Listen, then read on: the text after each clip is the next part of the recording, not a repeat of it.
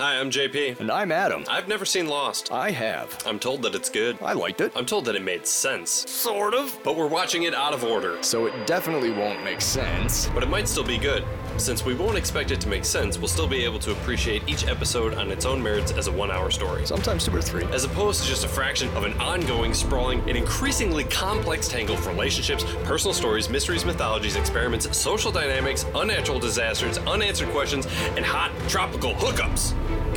Are you okay? I'm not sure. Because you lost me a little bit there at the end. Well, good, because I've been lost since the beginning. We're lost on Lost. Welcome, everybody, to Lost on Lost. My name is Adam Busher, and I am joined by my co-host, JP Russell. Hello. JP. Adam. Do you remember the television show Lost? No. Why is that? Because saying I haven't seen it is incorrect. I've seen some of the pilot, the finale, and a handful of episodes in between. Like maybe 4 or 5. Like a roommate was watching it and I sat down and was like, oh, I'll just watch this too, I guess. Just catching bits and pieces of it here and there. Yes, correct. Okay. Well, I have seen Lost. I watched it in its entirety. I started watching it live as it aired sometime in the beginning of season 3, I believe. I had heard about this show. Lost was a phenomenon when it first aired. It was one of ABC's most popular shows. It was something that everybody was talking about. It was a fresh kind of idea, something that hadn't been seen on broadcast television before, or for sure in a while at least. And so my curiosity was piqued by it. Somewhere along the line, I watched the first couple of seasons on DVD and got caught up and started watching it, and from some point in season 3 I watched every episode all the way up through the finale, and I dug it, man. I liked it a lot. There's a lot in it for a lot of people. Like, even just from this pilot, I can see how people were like, yeah, I want some more of this. This is good. Yeah. It went 6 seasons, and it was the story of a group of plane crash survivors who crashed on this mysterious island. And once they sort of established themselves as having survived on this island for a few days, things start to get really weird, and we come to realize, the audience, that the island is a strange and mysterious place with all sorts of inhabitants, both mundane and supernatural. Right, yeah. And it was famous for making the audience question what was going on. It was the birthplace of fan theories, and there's even though I wasn't watching it, I knew just through like cultural touchstones that like Lost asks more questions than it answers consistently, and people are always wanting answers and wanting more. Yeah. So it was one of those, they were described as like water cooler television shows, things, because it was the episode would air and it would be the only thing that people could talk about the next day at work. They'd get together and just like Murder, She Wrote. Exactly. So having said that, the big mystery of Lost is that all these questions keep being raised and they get answered along the way because it's serialized. You start at A and you go to B and then you end at C. Yeah. But that was 16 years ago that this show aired, and sure, we could have went ahead and just started rewatching Lost from the beginning. No, uninteresting. Exactly. Like, that's a big deal. A Lost rewatch podcast about what happens from A to B to C. Wouldn't it be so much funnier and so much more interesting if we did rewatch Lost, but entirely out of order? Oh, but Adam, how would we choose the order of watching the episodes? I'm so glad you asked that, JP, because we actually kicked around how to do this a couple of different times. What we did was, there are 120 odd episodes of Lost. We just were like, we can watch them all in random order. Let's just pick one and start there, and then just go around. And so I went on to a little website called random.org. This is such a dumb fucking idea. I asked random.org to give me the numbers 1 through 124 in random order, and that would be the order we would watch the show in. And it spit out this little group of numbers, and I looked at it, and I started comparing the list of numbers to the list of air dates, and I was like, wow, this is, I think, almost too fucking bonkers. Yep, let's do this. So we were like, we should put a little bit of structure upon this. Let's start at the beginning. Let's start at the beginning and end at the end. And then in the middle, sure, let's hit the blender, Mm-hmm. So we tried it. I tried it again. I went back to random.org. I went 2 through 123. Shake those up. And so I looked at the order and I was like, okay, we'll watch the pilot and then we'll watch season 6, episode 18. Yeah. Not going to work. The episode right before the series finale. Well, that's not going to work either. Your computer just said, please don't. Yeah, exactly. I was getting emails from random.org like, I know what you're doing. Knock it off. We've seen this before. We put on one more structural constraint to our premise. Those of you that have seen the show would probably agree with me that the seasons 1, 2, and 3 of Lost and seasons 4, 5, and 6 of Lost are kind of two very different animals in their narrative structure and content. So what we've decided to do is we are going to bookend 2 seasons of our podcast. We're going to watch the pilot, and then 70-some-odd episodes down the road, we're going to watch the season 3 finale. And then in between there, we're going to watch the first 3 seasons in random order. And then season 2 of the podcast, we'll start with the season 4 premiere, and then go to the series finale, watching 4, 5, and 6 in a random order as well. God, what a brilliant idea. How has someone not jumped on this already? Well, if I'm remembering right, this was your idea, but you had pitched it to another friend of yours a while back, and his response was like he was kind of into it, but he was like, this might almost be too dumb to do. Yeah, and then I pitched it to you, and you said, yeah, that's just dumb enough to do. So it's it's that little change in perspective.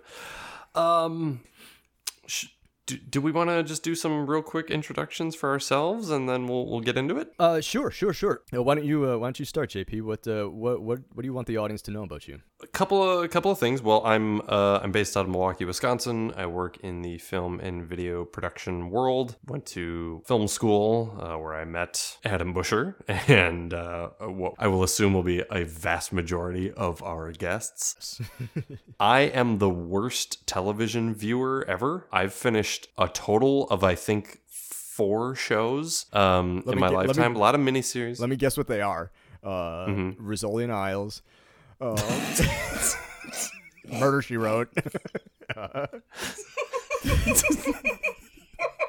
Quantum Leap.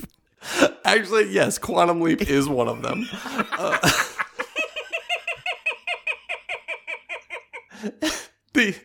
The shows I have finished are Quantum Leap, The Fresh Prince of Bel Air,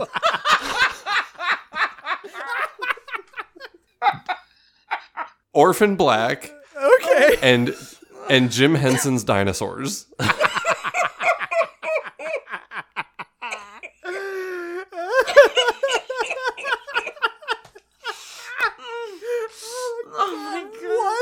Other than that, I have gotten to like the last season of shows and given up. And Orphan Black was only within the last month because I was 4 episodes away from finishing it. And then I stopped. So I went back and I rewatched it all with my girlfriend. So that 4th show is a recent ad. I've gotten like 6 seasons into shows and just been like, I'm done. And not only that, but Orphan Black is a modern television show that doesn't do 25 episodes per season. So to sit down and watch the 4 seasons of Orphan Black that exist, you did not have to spend 100 hours watching television. No, it took like 2 weeks.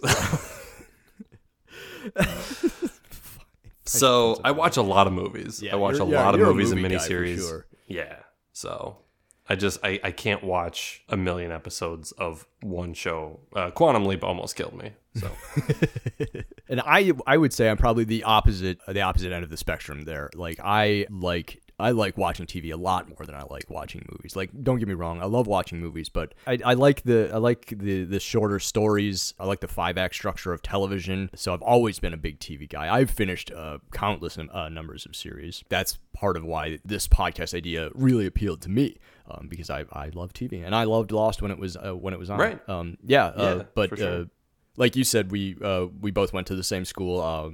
While you were in the film department, I was in the theater department. We went to school for several years, and that's where we met. And that's where a number of our future guests will feature from our alma mater, University of Wisconsin Oshkosh. But yeah, I live in Los Angeles, California. I do work in the television industry, not in necessarily creative role. I work in the office, but I've worked on a handful of television shows. I moved out to Los Angeles because I wanted to work in TV, and because I love talking about TV, I love watching TV, and I love talking about TV with my friends, and I like people to know my opinions on it. So all of that has culminated in us creating this podcast.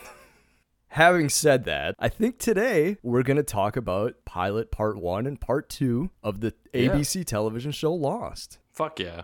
It's the first and second episodes of the show. Those of you that are familiar with the show know that part of the narrative structure is the flashback. And our flashbacks in this episode are centered around three characters, Jack Sheppard, Kate Austin, and Charlie Pace. The pilot, part 1 and 2, take place on the first and second day after the big jump-off point of the show, the midair breakup and crash of Oceanic Flight 815.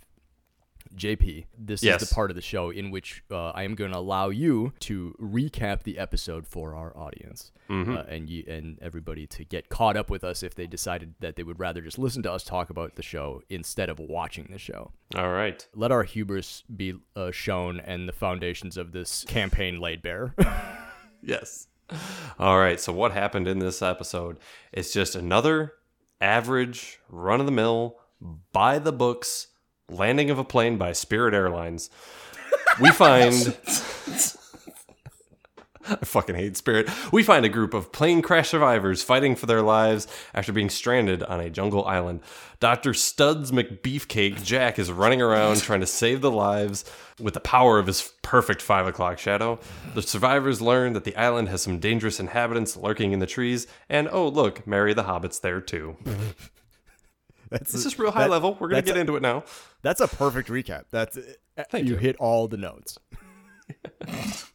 We have a guest with us today. Yeah, we're going to have we're going to feature guests on our show, so it's not just me and JP jabbering away. We have comedian, thespian, and local celebrity Noah Totsky. Hi, boys. Welcome to the show, Noah. Yay, yay. So the premise for this is too good to be true. See if you feel that way in 124 more episodes. Well, I'm not going to watch any of this show ever again. So I don't feel like... You've seen it once, right? I've seen seasons 1 through 3, and then I stopped watching on principle. Okay. Right, that's how I watch television shows. And then you and I and our friend Randy and like 13 other people got together and watched the series finale, and all I did was swear at the television. So... Noah, tell us a little bit about yourself. I also met the two of you at UW Oshkosh. I was not a student. Well, maybe I was a student in the same way that Jeremy Piven was a student in PCU. I was like the 17-year senior. No, I had graduated, but I hung around here in town, and so I was lucky enough to continue to find some shows to do at the university. And JP was nice enough to cast Adam and I in a film together. We did a weekend or two of very, very late nights and very early mornings, and that was a great time. Adam and I have been on stage, I think, a grand total of twice. I think. Maybe, yeah. Yeah, if that. It feels like more, but that's probably the official number. Right, but I mean... all the stuff that went on around the theater was probably the stuff that galvanized us all together. Yeah. But yeah, JP, for sure. JP and our friend Murph, they were just smitten with Adam and I, and I have no idea why in my case. I mean, I understand. I mean, you look at Adam and you're just like, yeah, dude, let's get him in a movie. Oh, Lord. The best part of... going over this again with you guys is the fact that I actually do really like the first season a whole lot, and I was so hooked into it, and I think that's why I left the show after season 3, because I felt so despondent. I was like, you gotta start giving me something, bro. Yeah, by the time season 3 rolls around, the show becomes, like, a lot of fans got frustrated around that point. But they're just not giving answers, and it's... That's why I enjoyed watching these two over again, actually. Yeah. Because nobody has to answer shit for me. All they have to do is be like, oh, this plane went down. All right, sweet. What's going on here? Nice. As far as your media consumption, like after you left Lost in the dust, what kind of stuff do you continue to consume these days as far as what you do go for entertainment? So, I mean, I And I should have mentioned this before, and I apologize. So you guys want a little bit of background. I am in the world of banking during the hours of 8 to 5:30 every day. And then outside of that time, I consume so many movies, so much TV that the gamut is just... It's run all the time. As an example of shows that I've watched beginning to end that I've finished, The Sopranos, The Wire, Seinfeld, The Shield, Mad Men. Did I say Breaking Bad already? I mean, like no, that's. But that makes sense. Having the five shows you said before that, it's like, of course you watched Breaking Bad. Yeah, I watched the first two seasons of Game of Thrones and shut that fucking thing off. Like I know a lot of our friends were like, it's the greatest show of all time, and I was like, it does nothing for me. No, greatest show of all time is Columbo, and you can fucking fight me if you disagree. I respectfully disagree. It's Hill Street Blues, but we can talk about that in our secondary podcast, Columbo versus Hill Street Blues. Obviously, you two fuckers have never watched The Rockford Files. Ugh, what's wrong with you?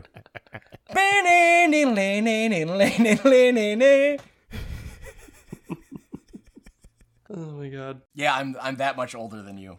So for the record, Noah's like 5 years older than me. Oh god, like that's just god, it just feels like 50 though. It like I will say this, that like when I first met you and you were 5 years older than me 12, 15 years ago, whatever it was, I was like, man, that guy's really old. And now that it's been 15 years, I'm like, Noah and I are we are the same age. Like I know. Yes. I completely agree. I think once you get past like 30, everybody seems to be like from 30 from like 30 to 40 is all in the same boat. No, that's great. So that's our guest, Noah, and we're so happy to have him here because, the pilot, I would say, is actually pretty good. Let's get into the deets of it. What do you say, boys? Can I just preface one thing real quick? Sure. Now, the show we're about to unfold here took place in 2004, just about the same time the Red Sox won their first World Series in 86 years. I only mention it because sometimes there's a show. I won't say the best show ever because what's the best show ever? But sometimes there's a show. And I'm talking about Lost here. Sometimes there's a show and, well, it's the show for its time and place. Fits right in there. And that's season 1 of Lost on ABC. And even if it devolves into a flaming pile of horse shit, and Lost most certainly did that. Quite possibly the shittiest ending of a show in ABC history, which would place it high in the running for shittiest worldwide. But sometimes there's a show. Sometimes there's a show. I lost my train of thought there. I introduced it enough. Bravo. It's like Sam Elliott was in my headphones just now. Sorry, I just had to get that out. That's a beautiful way to start us out here. Thank you, Noah. That's so very glad good. You have had that. Pilots Part 1 and 2 originally aired on September 22nd and September 29th, 2004. The teleplay was written by J.J. Abrams and Damon Lindelof, based on a story by Jeffrey Lieber and J.J. Abrams and Damon Lindelof. Brief moment of trivia about that. The idea was essentially Jeffrey Lieber's, which he sold to ABC, but they started to drift apart creatively, and so ABC reached out to J.J. and Damon, who at the time had an overall deal with the studio, so they came in to rewrite, and they gave us what ended up being on the air. And so the WGA, due to their arbitration and all that, that's how the pilot ends up being created. Jeffrey Lieber did not have a continuing creative input on the show after the pilot, and it was, for all intents and purposes, J.J. Abrams and Damon Lindelof's baby. J.J. Abrams and Damon Lindelof are two lesser-known names. You might recognize Damon Lindelof's his early work in a little show called Nash Bridges. God. And J.J. Abrams, just sort of this young and aspiring director who went on to make a Star Trek movie and maybe like a handful of some like Star Wars related things. Let's circle back to Nash Bridges. His daughter and his girlfriend, who are not related, look very similar in that show, and it always creeped me out. I will not have you disparage Don Johnson. All right, are you done? I will defend Sonny Crockett to the death, JP. You shut your mouth. Okay, Lost. Yes. Lost, created by J.J. Abrams and Damon Lindelof, based on a story by Jeffrey Lieber. Those guys went on to create a bunch of great things that people continue to love. So thanks, I guess, J.J. and Damon, for giving us something to talk about. Let's talk about it. Where do you want to start? At the beginning, man. The eye? Just the eye? It was the eye CGI. I don't think so. I mean, the rate at which Jack's pupil retracts when we first see it makes you think that, right? Right. Maybe that part's CGI. I don't know. But yeah, the beginning, we see an eye. Pow, an eye, and we see a bamboo forest and a man in a suit. Yeah, a suit that looks like he bought it off the rack. Ugh, embarrassing.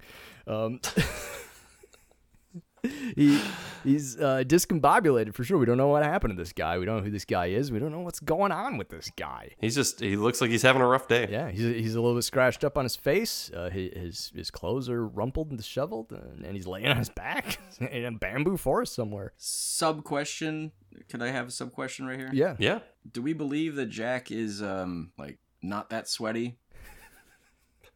Like he's really not that sweaty for lying in a canopy jungle for what could have been hours. Yeah, that's very true. Okay. And if this suit is in fact off the rack, that means it's a polyester blend, which will only make him sweat harder. Oh, dude, 100%. Right. That thing's not breathing. No. He wakes up. He sees a dog that doesn't really pay him much credence and runs away. No, well, before he runs off. Oh, the dog? Yeah. Yeah, the dog runs off for sure. Yeah. If you put yourself in Jack, like, we know who this is. This is Jack Shepherd. If you put yourself in Jack's shoes here, he does that. Probably actually the first thing I would do. He checks his pockets. Yeah. And, instead of a wallet or, keys or change, he has shooters of vodka. That's what I usually have in my pocket. How are you going to survive in canopy jungle without your shooters of vodka? Yeah. That's what I have to ask you. This is probably part of the reason why Jack starts off his career as an island survivor so well, is because of the possession of vodka. And tools for the right job. And his awareness. Yeah. His awareness to his situation. Except for this part. Take your jacket off. Like, he can't. Why do you leave? Why does he keep the jacket? That was my first note as to, I was like, dude, just take it off. Honestly, because we find out in just a moment that he's been in a plane crash. His adrenaline is probably pumping so hard that body thermal regulation is the least of his concerns right now. Adrenaline makes you cold, right? Like, if his adrenaline's pumping, like, he could be freezing, Right. He could be, but he's probably in shock, and He also knows that he's wounded, though. Well, yeah, yes. And we find that out in a little bit, too, that, yeah, he actually does have this vicious gaping wound on his back. But the hell with that, I got some stuff to do first. Yeah, he's like, he starts to hear some noise, and he runs out of the bamboo forest and out to the beach, and he looks down the beach, and there's nothing down the beach, and he's like, oh, okay, I don't know what's going on. But then he turns around, and just this hellscape of this plane crash. Which, That reveal is fantastic because up until this, we don't know that he's been in a plane crash, but as they pan to the wreckage, the sort of the sounds of chaos swell, and it's a very effective reveal. And it's not even like him turning and seeing all of this plane crash horror. It's just like a slow pan in, and he starts to move in with the shot and run into the chaos. And so instead of just like seeing it all in front of us being laid out, we watch what we assume is going to be our hero wade in. Now, I do have to say, and I'm not trying to like poke holes and stuff, but he had to take a run through the jungle to get there. Mm-hmm. He woke up in the middle of nowhere. Mm-hmm. That means his body at some point was jettisoned from the plane. Mm-hmm. There is no way he is not liquefied. His bones have been transformed into a bisque, and the dog is licking him up. Like, there's no universe that is not the outcome. Yes. Okay. So, somewhere in the future, we will actually see the footage of the plane breaking up. There should be no survivors. Right. No, you were saying? No, it's okay. I was just going to defend the fact that we have no idea what happened in the air. We have no idea if he was able to hang on to some fuselage until close to the ground.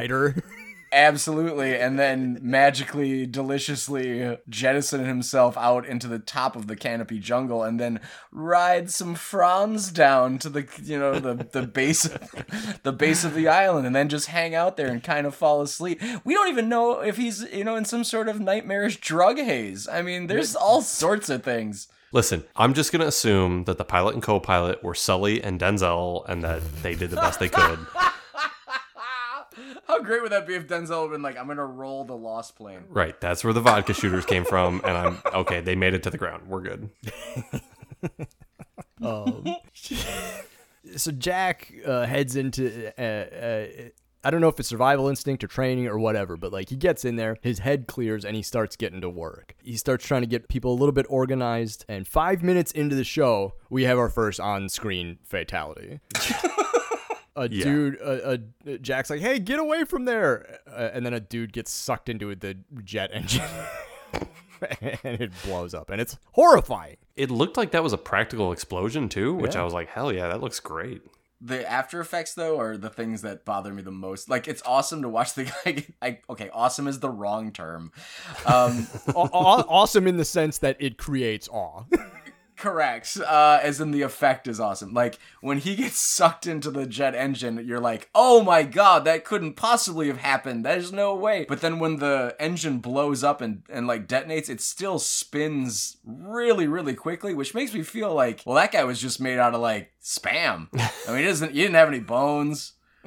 I mean, there'd be shards of this dude all over, and I'm like, I know this is network TV, but let's not chintz out. I mean, we're trying to compete with the big boys now. It's okay to relish in that because like everybody's favorite character from Titanic is the guy who racks his nuts on the propeller. So like, they're one of the same. Best sound effect ever. Thud. So, Jack just starts doing triage in a mass casualty situation. Yeah, he spots another main cast member that we'll meet in a moment, a young fella by the name of Boone Carlisle, attempting to give CPR to a woman who's unconscious, and he goes over there and just like, he starts doing it right. We find out he's doing it wrong. Oh, yeah. And this is the kind of journey that we're in for here. Even in a moment of an extreme situation here, one of Jack's first lines to another character is just a fucking dig. Yeah. You should give back your license. Yeah, you should think about giving that license back. Wow, thanks, Dr. Dickhead. Yeah. Like, fuck you. Next time I won't help at all. Fuck you. Like... Hey, who was the first one out here actually doing any work and helping people? Okay, yeah, he wasn't quite nailing it, but he wasn't taking a nap in the bamboo forest. Yeah, while you were fucking around in the woods playing with Old Yeller, I was out here saving folk. It's interesting. I'll bring this interaction back later because there is a bit of a juxtaposition with how Jack interacts with people where he has that very brass, you know, just sort of rude comment, but he also has this very sensitive side that we see a little bit later, so we'll come back to that. Yeah. Okay, but like the sensitive side is to his own end. Yes. Oh, absolutely. Yes. It's to further what he's doing. Like it's not necessarily for the benefit of the other person. There you go. We in this frantic scene, we see some other stuff happen. We see there's a pregnant woman. There's always a pregnant woman who needs assistance. There's a very disheveled looking hobbit walking around. He's just kind of he's shell shocked. You almost gotta wonder if there's something altering like his brain chemistry. Like something's certainly not right with this young blonde gentleman. Priorities are not in check. Yeah, and we get a quick view, if not introduction, of a lot of the primary cast members. There's a very good looking woman who I had to Google. I thought it was Kate Beckinsale, and it's not. And then her name is Kate, so now I'm just double confused. Oh, hold on, I'm gonna bring this to a dead stop right here. I'm sorry. You think that Evangeline Lilly is as good looking as Kate Beckinsale? Listen, that's I knew I was gonna catch heat for this because Noah's in love with Kate Beckinsale. I think that just at a glance, they look very similar. They're both very attractive. Do you have face blindness and you just saw a brunette woman and you're like, that's probably Kate Beckinsale? Maybe. Listen, I can't tell the difference between Bill Paxton and Bill Pullman either. So, oh my God. To be fair, when I was watching Lost and I was getting caught up watching the first season, I constantly got Shannon and Claire, the two blonde women on the show, confused. So, yeah, okay. So you're not alone. Who else do we meet? We meet a guy named Hugo. Yeah. Who's just kind of there to be helpful. Yeah. And the woman that Jack, immediately, there are two things he does well. He appropriately does CPR to this woman. Her name is Rose. And he also gives Boone busy work to keep Boone out of the way. Stop trying to kill people with your help. Go find a pen. Oh, that's right. Yeah, but like this frantic part of the crash starts to wind down as like the triage section of the episode sort of wraps up. Right, especially once there's the plane has officially ceased making noise. That helps. Which another character we're introduced to, Shannon, is standing in the middle, screaming at the top of her lungs, not helping. I already hate her. Well, she's waiting for Liam Neeson to come and get her, man. Oh, fuck, that's her. She's been playing a teenager for just over 14 years. It's crazy. That's fucking wild. Yeah, okay. Fuck it, Guy Pearce is not getting her off of a space prison anytime soon. I'm just saying. But yeah, so we move on to like the sort of the next phase of survival here, which is like the assessment of less important injuries. Right. Who's hurt? What do we got for supplies? What can we do with what we've got? Yeah, so we see Hurley start to go, gather the whatever food he can find from the plane. We see Saeed get a signal fire going. And then Jack assesses his own injury, which we find out is a 9-inch gash across his back. Flesh wound. Yeah, no big deal. Like, it's like there's a lot of blood. But he, like, in the process, like, Boone tells him he found a pen. He's like, thanks, Boone. That's real helpful. Fuck off. He finds a sewing kit, and he wanders off by himself. Did he imagine that he was going to stitch himself up? No, until Kate wandered in. Like, why did he leave by himself? Why didn't he stay by the beach where there are survivors and be like, does anybody know how to use a needle and thread? He wanders off, looks at the wound, and then Kate Austin walks by, disoriented. Sure, makes sense. But he's like, oh, hey, do you know how to use a needle and thread?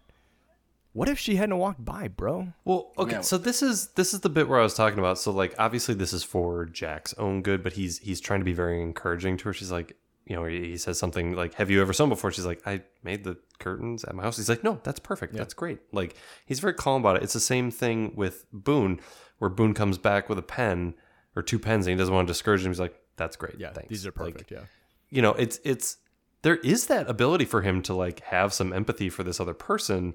It just doesn't seem to be his go-to. Hold on. What would his end game have been if he would have reacted in the exact opposite way in both cases? So Boone comes back with the pen, and he's like, you're an idiot. Get out of here. Do you know what I mean? Like, he automatically makes an enemy, right? And then sure. if Kate is like, I made the drapes once, and he's like, oh, you did your drapes?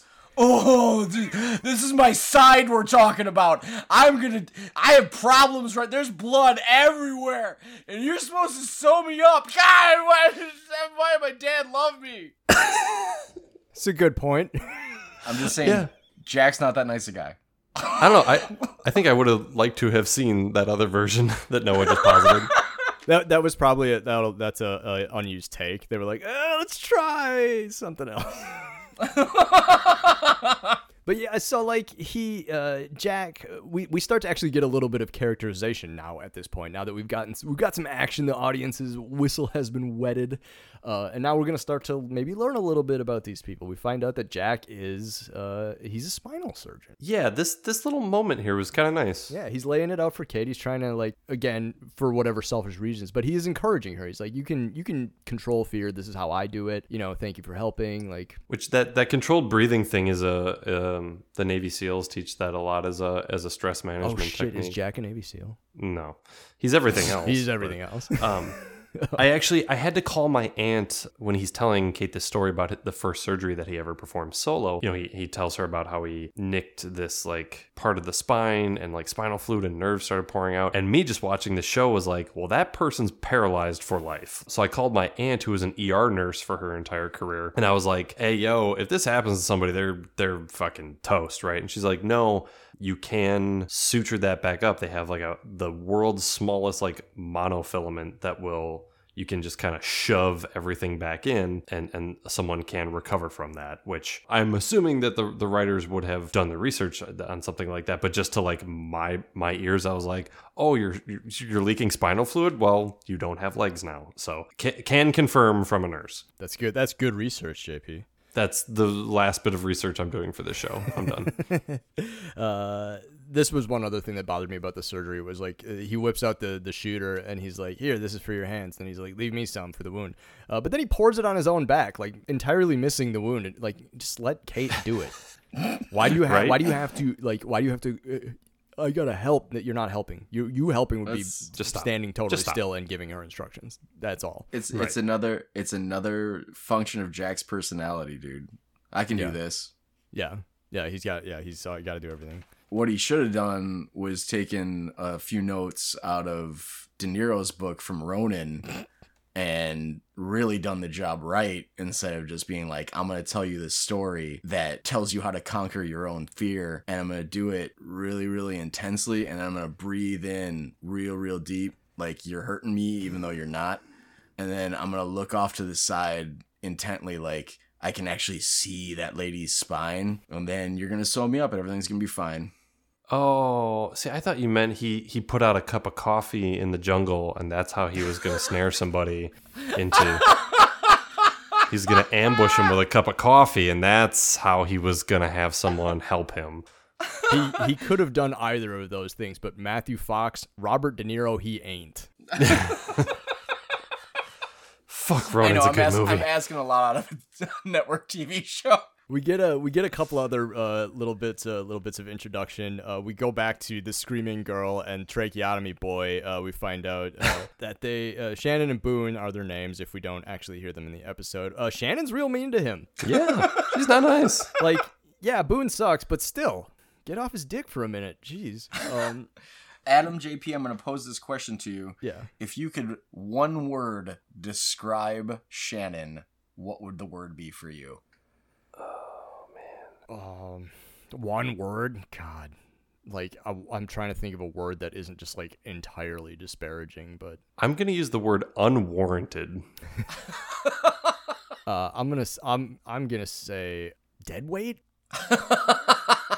Hyphenated. Okay. Judges? Yeah, they'll count it. Yeah. Granted, we don't know a ton about her yet. And I remember eventually Shannon becomes like more of a character, more of a person, more of a real person. But at this moment...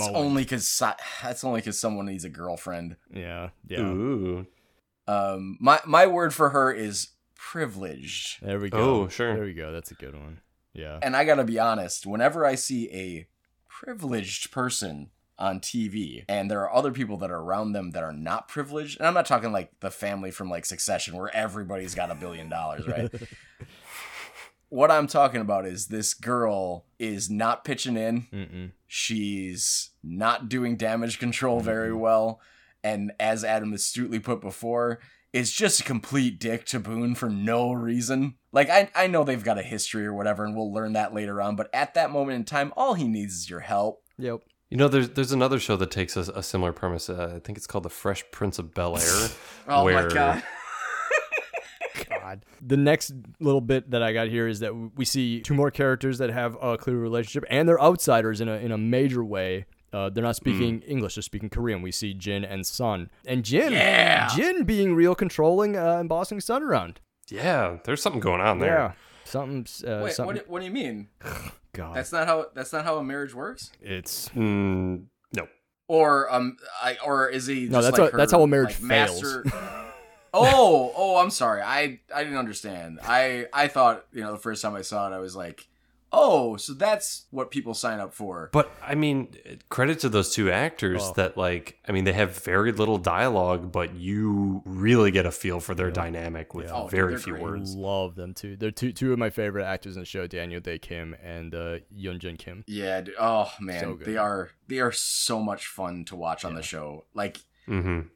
I don't want to go too far down the road of, like, good, bad acting, because, like, this is the very beginning of the show.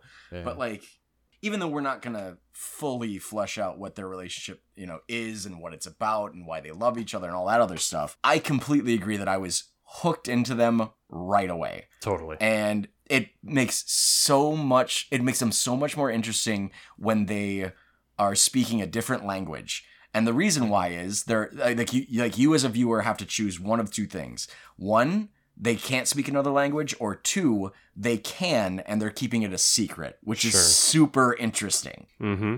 Yeah. We get what, 30 seconds with them, maybe? And that is the most interesting foundation laid in the pilot, in my opinion. Totally. I'm 100% on board with that. And then, so we're give or take halfway through this first episode. I checked the timer on the thing. 20 minutes, 45 seconds, we get the hero shot. Yeah. We get this sweeping shot where we collect all of our principal cast members in one big shot. The camera's moving, the actors are moving, they're reacting to a noise that they heard in the jungle, and we see them all 13 of them up on the dune there. This show has a diversity problem.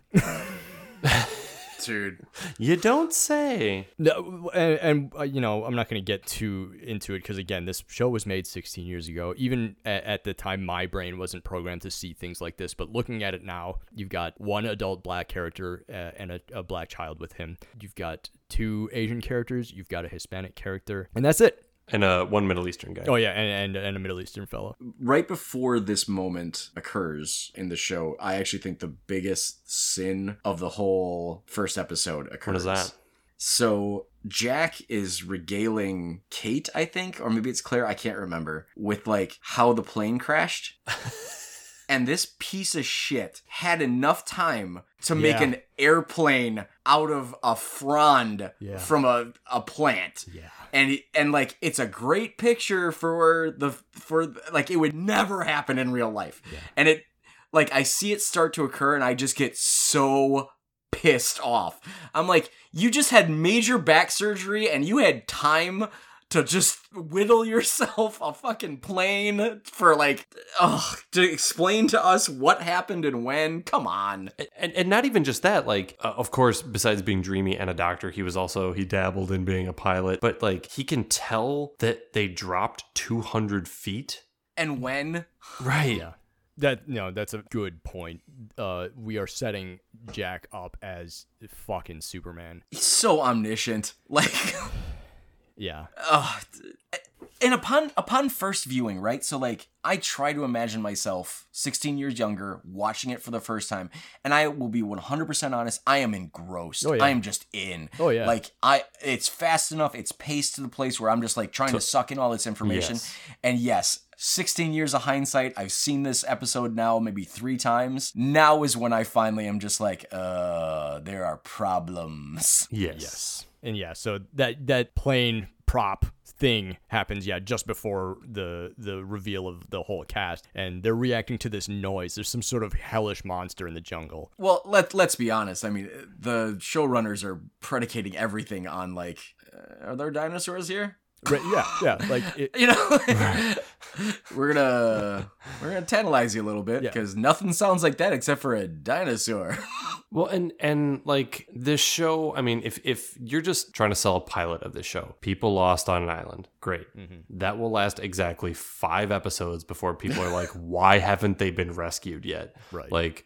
Okay, there's something else out there. Boom, instantly we can do whatever we want with this. This is now, we're establishing very early on that this is like there's some sort of supernatural or some other entity out there. And this isn't like the first few episodes, the first 4 didn't really read well with the audience, and we had a dip in viewership. So now we're introducing it from the get-go. That's what this was designed to be. And they're running with it. Mm-hmm. Yeah, they made a very bold choice going balls deep right there. Yeah. The next morning, we get what will eventually become a staple of this show, which are the A-Team missions.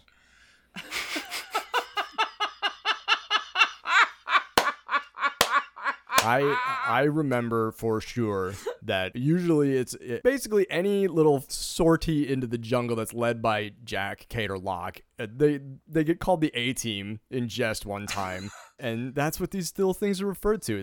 They're leaving the beach and going to do something to help, do whatever. Their first A-Team mission here is put together with Jack, Kate, and Charlie. They're going to go find the cockpit because they can get the transceiver. They might be able to aid in some sort of rescue attempt. But they also need to have the obligatory 1 to 2 minutes of, I'm going with you. No, you're not. Yeah. I don't need you to come with. I'm coming with you.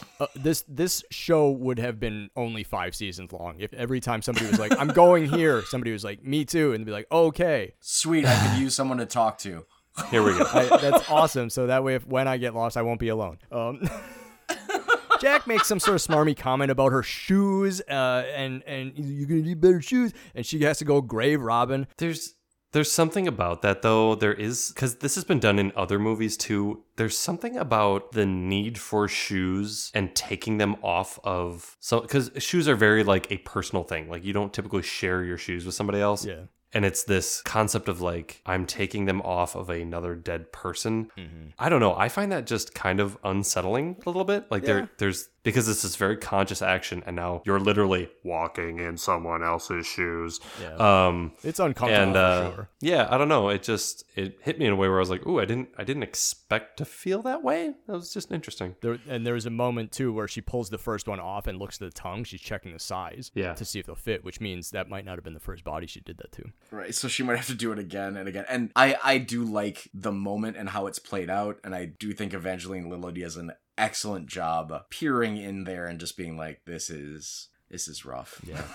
This shoe collection scene leads to our first look at Locke, John Locke, acting like a big weirdo. I liked it. Like, did you think that was cute? Did you think that was fun, JP? When Kate's over here grave robbing, and then psycho John Locke looks at her with an orange in his mouth and just like, everything's gonna be okay. We're on the magic happy island. Are you grave robbing? Are you gonna go out and fucking hike with Jack? And you have to get shoes because he doesn't like your shoes because he's a dick. Do you like that? Done. Did you like that moment? You good? No. Okay, listen, you have been through a terrible ordeal that no one should have survived. Everyone is stressed out of their mind. Everyone's going through these stages of grief. Fucking Shannon's still in denial. And just a small little gesture of like, hey, I'm doing something silly with an orange. Like, hey, try and smile. Like, we're alive. Take a little bit of enjoyment in life. I'm like, yeah, I resonate with that. I get it. That's fair. I don't know. I enjoyed fair. That. Yeah, inserting a moment of levity into this high stress situation. Like, yeah, I get why he's trying to do it. Like the impetus for him doing it makes sense. Not well received by Kate. No. Oh, and he recognizes it, which is also a good moment of self awareness. 100%. He's like, oh, sorry. Really reading the room. Like he does it, she is like not cool with it, and then John Locke is like, oh, just to have a sugar packet or two. Takes off. Maybe next time I'll try the got your nose on her. That always works. That would be so great if this show was just stages of John Locke trying to do jokes to Kate. Can you imagine how interesting that would have been? Like he can't get her to crack ever. Like he's in the woods with like a whoopee cushion, just trying to fucking like absolutely, or like he makes like a water bag and she walks by and he dumps it on her head. She's like, not funny. Stop it, John. This is serious. You know Sawyer has a gun, right? Oh, we're gonna fucking get to that. God. So the A-Team takes off, Kate, Charlie, Jack. Along the way, Charlie's like, hey, do you recognize me? And Kate's like, yeah, I saw Lord of the Rings. This whole section here, in between them leaving the beach and them getting to the cockpit, like, was the pilot script not long enough? I don't care. We can find out that Charlie was in a band and still considers himself to be in a band later when we talk about Charlie. He's the bassist. Nobody fucking recognizes the bassist. Track 3, backup vocals. Yeah, nobody knows that, bro. Unless your name is Geddy Lee or Les Claypool, nobody cares that you play the bass, bro. Right. Are you Jaco Pastorius? No, then fuck off. They get to the they find the cockpit. It's propped up in a tree. They start climbing. Oh, and Jack's got no problems climbing it with fucking stitches in his back. Yeah. True. He's doing a lot of work for just off of surgery. It help me out here, guys, and I can't remember it for sure. The fuselage that's stuck in the tree, that's practical, correct? Yeah. Yes. God, that must have cost a ton. Well, I don't, because you can find like plane scrapyards. Like no, The Lost Pilot was the most expensive pilot in television history until Boardwalk Empire. Whoa. $12 million. But what I mean, and I have nothing to back this up with, but I'm guessing they probably just like cut a part of a plane. Like they didn't have to build it from scratch is what I'm getting at. It was, no, we can buy a fuselage of a plane and just chop it into chunks. Yeah. I mean, but they still had to get it out to where they shot it. They had to fucking Hawaii stage that whole area, put it up in the tree, et cetera. No, yeah. I'm not saying by any means that it's easy, but it's probably easier than having to construct it from scratch. Yeah. Now, because I don't know anything about the industry, I'm going to ask this question. I know I'm getting locked into something that's like real world, but I have to ask this question. And if you don't want to talk about it, you don't have to. But like when they're shooting the pilot, ABC is paying for it? Or is it they made the pilot and then hopefully they show it and then someone pays for it? Is that how it works? So a pilot can be either way. You can independently make a pilot for a show and then try and sell it to a studio. Or a studio, like production companies will do that occasionally, or shows can option a pilot and say, yes, we want you to create this. Okay. Here's some money, and we'll see kind of how it comes together if we want to option that to run or not. And that's what happened here is the ABC bought Jeffrey Lieber's idea and then took JJ and Damon, who they were already paying to make stuff for them, to polish up and make Jeffrey's idea into something that could be a pilot. Then they made the pilot and then eventually made the decision to bring Lost 2 series from that. So then the $12 million is basically an ABC investment. Yes. Totally. Yeah, because they could have made it and they would have been like, wow, this is a confusing, horrifying, expensive mess, and we're not going to do this for 23 more hours. They could have done that. Okay. But that clears it up for me a lot more because like I'm sitting there saying, wow, if it's like if it costs the most of any pilot episode ever and there was like a private company that was putting the money up, I'm like, that's a gamble, bro. Yeah. From what I hear, they made Swingers for $250,000. That's all I'm saying. And it was excellent. You know, because right around the same time, there was a show, oh God, I forget what network it was, but you might remember it called The Cavemen, based on the Geico Cavemen. So like that, they shot the pilot and I think 7 episodes, and it did so bad after episode 3 in the ratings that they just never aired the rest of it. So it's like, you know, you can cut a show at any time. I myself worked on a television show, a short-lived CBS sitcom where they aired the pilot, they aired the 2nd episode, and no more. We were in the middle of editing the 10th episode, and CBS just came like, hey, we're returning the Avid, the editing machines today. And they're like, well, you don't want us to finish cutting this episode? And they were like, nope. Oh, my God. How fucking demoralizing for like... It was bad. For oh, my God. But that for happens. All the people that put in all the work. And like, granted, yeah, you're getting paid, but still, it's got to be a kick in the dick. Yeah. Cold-blooded. They're here. Jack with ease, with stitches in his back, scales the cockpit nose cone part of the plane here and just breaks in the cockpit door with a tiny miniature fire extinguisher. This is post 9/11. Shouldn't that be harder to do? The weight. Okay, well, I don't want to ruin anything that happens like 2 seconds later, but the weight of the body, I think, is what gives way. Okay, fine. Yeah.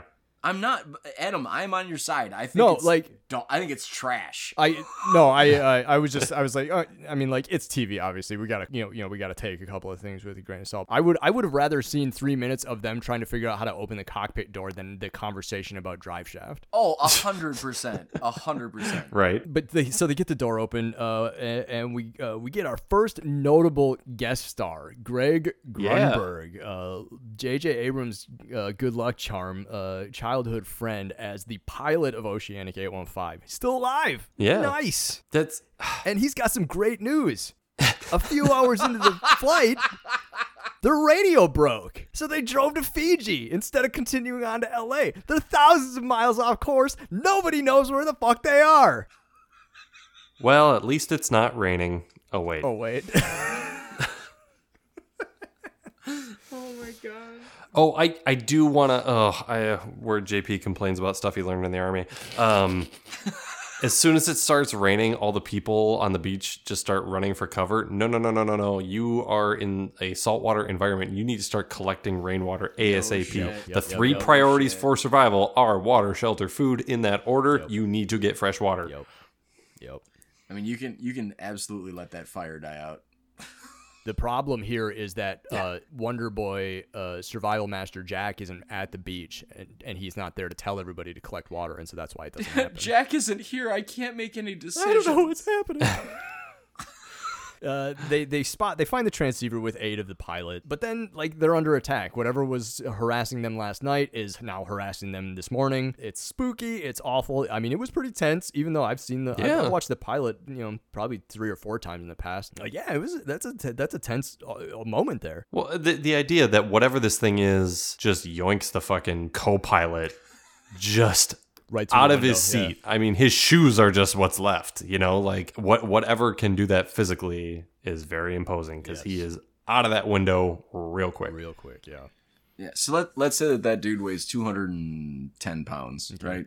And I'm just average, 210. Man, he gets yanked out of there like he's part of the 25-cent claw game, he is up and out and gone. And I think what's crazy though is that something needs to attach to him and grab him. Mm-hmm. Yeah. And if Jack and Kate are in the positions they are in, and they're already looking out the window, they would see whatever it was that was out there. And from our perspective, we obviously can't. And they do a very smart thing on the show, which is they cover the windows in blood so that we're like, okay, that's why nobody could, figure out what the heck just snatched him out of the cockpit. But you have to imagine that for that 1 second, Jack and Kate saw it, whatever it was. Well, so I would have to disagree because as we know, the body gets strung up in the woods. So the only culprit is the Predator from the 1987 film Predator. And he's got a cloaking device on him, Noah. Yeah. So you can't see him. He's like the jungle moves. You know what I mean? Yeah. No, I apologize for not entertaining that. That's what the show's about, and you're right because here's the thing. I mean, if the Predator can take out every, Marine commando that it's ever come across, that this co-pilot should be nothing. But he wasn't armed, JP. Noah brings up a good. He brings up a good counterpoint. The pilot was not armed, that we know of. Yeah. Oh man, he could have been strapped, and we just didn't know it. Like I said, post 9/11, arming pilots, protecting our nation's airways. That's true.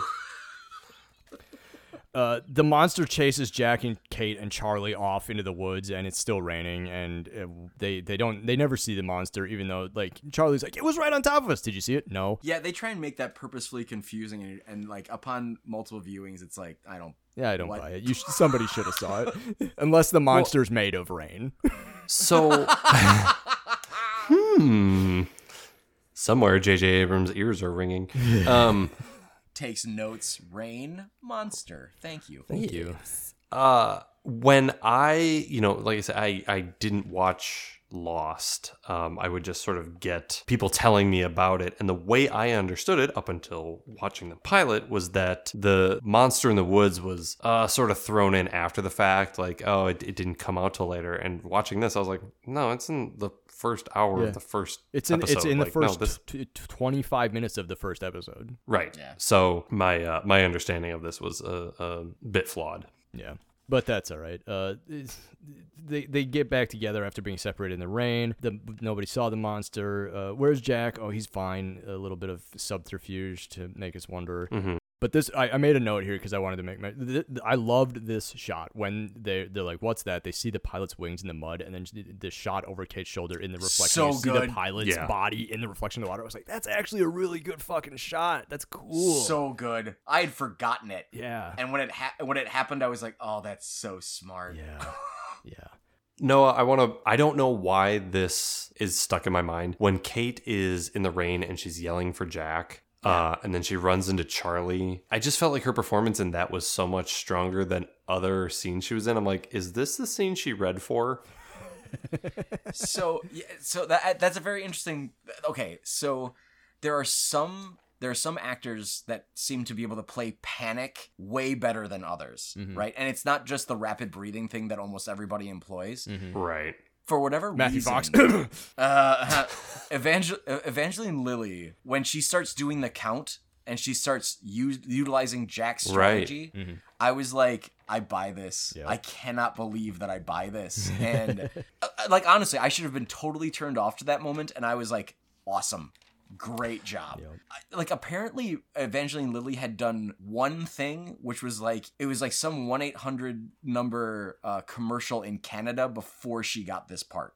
She had never acted like in serialized anything ever before this part. And now she's in fucking Marvel movies. Yeah. And she was also, you know, sort of in Lord of the Rings stuff too, which is fine, I guess. Yeah. That's fine. I'm sorry, JP, did you just go, eh? Yeah. I mean, I'm sorry, I thought that wasn't an eh. I thought it was more like a meh. Yeah. I don't like that. Meh. It's fine. I like Lord of the Rings. It's fine. There is a flashback in the pilot, but it's really not worth mentioning too much. Jack, we see Jack on the plane before the crash, and we find out he's probably a drunk. Yeah. Well, but here's the thing: the interaction with the flight attendant is unbelievably into Jack. Yeah, and he's an asshole talking about how the drink isn't strong enough, right? Like it's her fault. Like she's following the rules, and she's like, here's a little more vodka for you, man. Yeah, here's a little more vodka for you, man. Hey, man, I'm doing you a solid. P.S. I get off when this plane lands. Like, right? Where are you headed? L.A. Me too. Oh, me too. Good thing we'll meet there. We also get a interaction between Jack and Rose. Great actress, L. Scott Caldwell. Don't see her nearly enough throughout this show. I wish there was more of her. I wish she would have been a main cast member, but she was always just like a guest cast. She mentions that her husband was in the bathroom, and so we don't see who her husband is, and then the plane blows up. But again, like, nobody likes turbulence. Right. She got a little white-knuckled, and Jack feels the need to be presumptuous and, like, lean over the aisle and be like, it's perfectly normal. Like, thanks for mansplaining fucking turbulence to me, guy. But stay on your side of the aisle and drink your fucking drink. Well, right. And that's the thing. Like, it seems like all of these characters just give themselves over to Jack. Mm-hmm. You know, like, within, like, he's just the most charming guy. And, like, it doesn't read that way to me now. When I see it, I'm just like, why are they into him? Like, right. Yeah. So that's pretty much it for the first part of the pilot. I do want to say, in terms of like cinematography, they clearly had some really nice days and time where they're like, let's let the sunset play out, or as the storms are rolling in, and that one, the who's the bald guy with the orange in his mouth, Terry O'Quinn. The John is that Locke. It's John Locke. Terry O'Quinn. John Locke. You know, he's like sitting on the beach as the storm's rolling in. The guy allows the bomb to blow up around him? Yeah. That guy? Yeah, that's the one. Okay. But, you know, they really played to the fact that, like, oh, we're at this beautiful location. Let's you know, when the light is right, let's shoot it. So it was really good. Yeah. And I think a lot of people are probably aware of this, but pilots, when they're shot, their shooting schedule is generally a little bit longer and a little bit more extended than your standard episode once you're in series. Like, if you're, you know, a 1-hour drama shoots over the course of 8 days, your pilot will have shot over, you know, 13 days, maybe more. Right. So they had more time to, you know, get things right. 2 weeks for a pilot? I've been on pilots that were longer than that. God, I guess and this is just me being an outsider, man. I've never really, I couldn't even imagine how long it would actually take to shoot that 50 minutes of television. Yeah. I just automatically think, well, it's TV, so it's not as hard as film. Well, and a lot of times you see this, you still see it even though shows get picked up directly to series more often these days. But even on shows where I've worked on where we were straight to series, our first episode, what was considered our pilot, we would still give ourselves a couple of extra days to do it right, you know, because that's your introduction to the audience, and you want them to buy in. So it makes sense to have them, you know. spend a little bit more time on it. Yeah, make sure to get it right. And J.J. Abrams was the one directing this. This was his, you know, very much him and Damon Lindelof's baby. So, you know, they put in the work to make sure that we liked it. And at the time, we did. I have to be honest, I still kind of do. Yeah, I still kind of do. I know that I've summarily tried to destroy this episode, but really what I want to get to the point of is, man, Jack. Just, I mean, he's gonna be our main, and it's not cool like the way, you know, Vic Mackey is the worst human being ever, or the way that Tony Soprano is the worst human, or the way that Walt is the worst human being ever. Jack just seems like a douche. Yeah, big time. Yeah, it's like you can have your main character in your show be a douche if they're also the villain. 100%. But if they're supposed to be like one of the good guys, that's a tough sell. Well, and again, the anti-hero is supposed to be there to be to make you feel like, okay, I think there's a reason why narratively I'm still interested in this person. Mm-hmm. And I know this is, I'm going to not quote it correctly, but everyone's like, well, you have to like the main character. I disagree. You have to be able to watch the main character. And I think that's like a John Travolta quote of like all people, but like, it's 100% true. Yeah. I don't have to like anybody, but if I'm interested, I'm there. Totally. Yeah. Yeah, no, your main character does not have to be likable. They got to be watchable. That's 100% true. Mm-hmm. And watching somebody be like attempt to be charming and just come off being a dick, that's not super watchable. No. I mean, and he's skilled in a lot of things that are very important, but it's a trap because the show is set up to be in that, you know what I mean? So like it doesn't feel extraordinary when he's running around saving lives. Yeah. So let's go ahead and move into what happens in the second part of the pilot. Unlike a lot of dual length pilots that you see, this actually aired on two separate nights. So this aired on like whatever it was, the Thursday. Oh, no shit. Part two aired a week later. Oh my god, really? I could have sworn. Nope. Never mind. It was 16 years ago. I know nothing. But yeah, so we get into the second part of the pilot. And this is where we see flashbacks from Kate and Charlie. Right at the end of the first part of the pilot, Charlie, while they're in the cockpit, disappears into the bathroom, and it's all weird, and he makes an excuse about being sick or something like that. We get this flashback, and we find out Charlie's a heroin addict. Oh, and he's in a band. Back in the day before the plane crash, back on the plane, Charlie's freaking out. He's hurting bad. Yeah, he's twitchy. Dude, no, he's not. What? The actor. Yeah. Like he's in the early stages. Like he's got a good 6 hours before he really starts to hurt. Yeah, 100. He's not even sweating yet. It just happened. But I'm wondering if like, and this might be answered down the road, if like the plane staff was like told to keep an eye on him because they chase him down to the bathroom with like some force. Yeah. They have no proof that we know of. He's just acting weird like that. Like he's just fidgeting. The flight attendant sees him. He acts strange, and then he gets up in a rush and runs to the bathroom. That person could be suffering from air sickness. Right? Why do three of you need to go check on him? 100%. And I mean, I guess the other portion of that is like, well, if they're really scared about like what he is, maybe he's fidgeting because he's planning something awful. Go get the U.S. Marshal that's on. Right. Yeah. Also. Again, post 9/11 world, is he really going to be able to smuggle that much? That's a huge bag of heroin. It's so much. Is he going to get that in his shoe? I don't think so. We had to take our shoes off at the airport at that time. Well, they did leave from Australia. Oh, still the rest of the world. Yeah, but it's still a pretty massive bag of heroin to have in your shoe and not your stomach, I guess. Yeah. It all smacks of convenience for the show. Yeah. That's the thing that bothers me the most. Like, it just seems like, oh, well, we gotta have this. I got another quick note about things about Jack that irritate me. Charlie's goes out on this hike with slip-on Vans, and Jack had no problem with Charlie's shoes. Ooh. Dick. Perhaps Jack doesn't care about Charlie. Perhaps Jack likes to tell women what to do, and that's part of his multitude of problems and flaws. Yeah. And perhaps Jack can see no further use for Charlie. That too, yeah. That he could have, like, Cade has a use. No. Hot tropical hookup. So what had unlike the first part of the pilot where the flashbacks almost seemed a little tacked on and didn't really give us a ton to do or ton to work with. Like the two flashbacks we see from Kate and Charlie are actually kind of interesting things because they start to the flashbacks start to inform things about the ongoing present island thing. We see what like Charlie's shifty, weird, out of it state, and now we're like, oh shit, He's on the edge of a natto, like he's on heroin. Yeah. Well, and then from Kate's, we start to get the drama around the handcuffs. Yeah.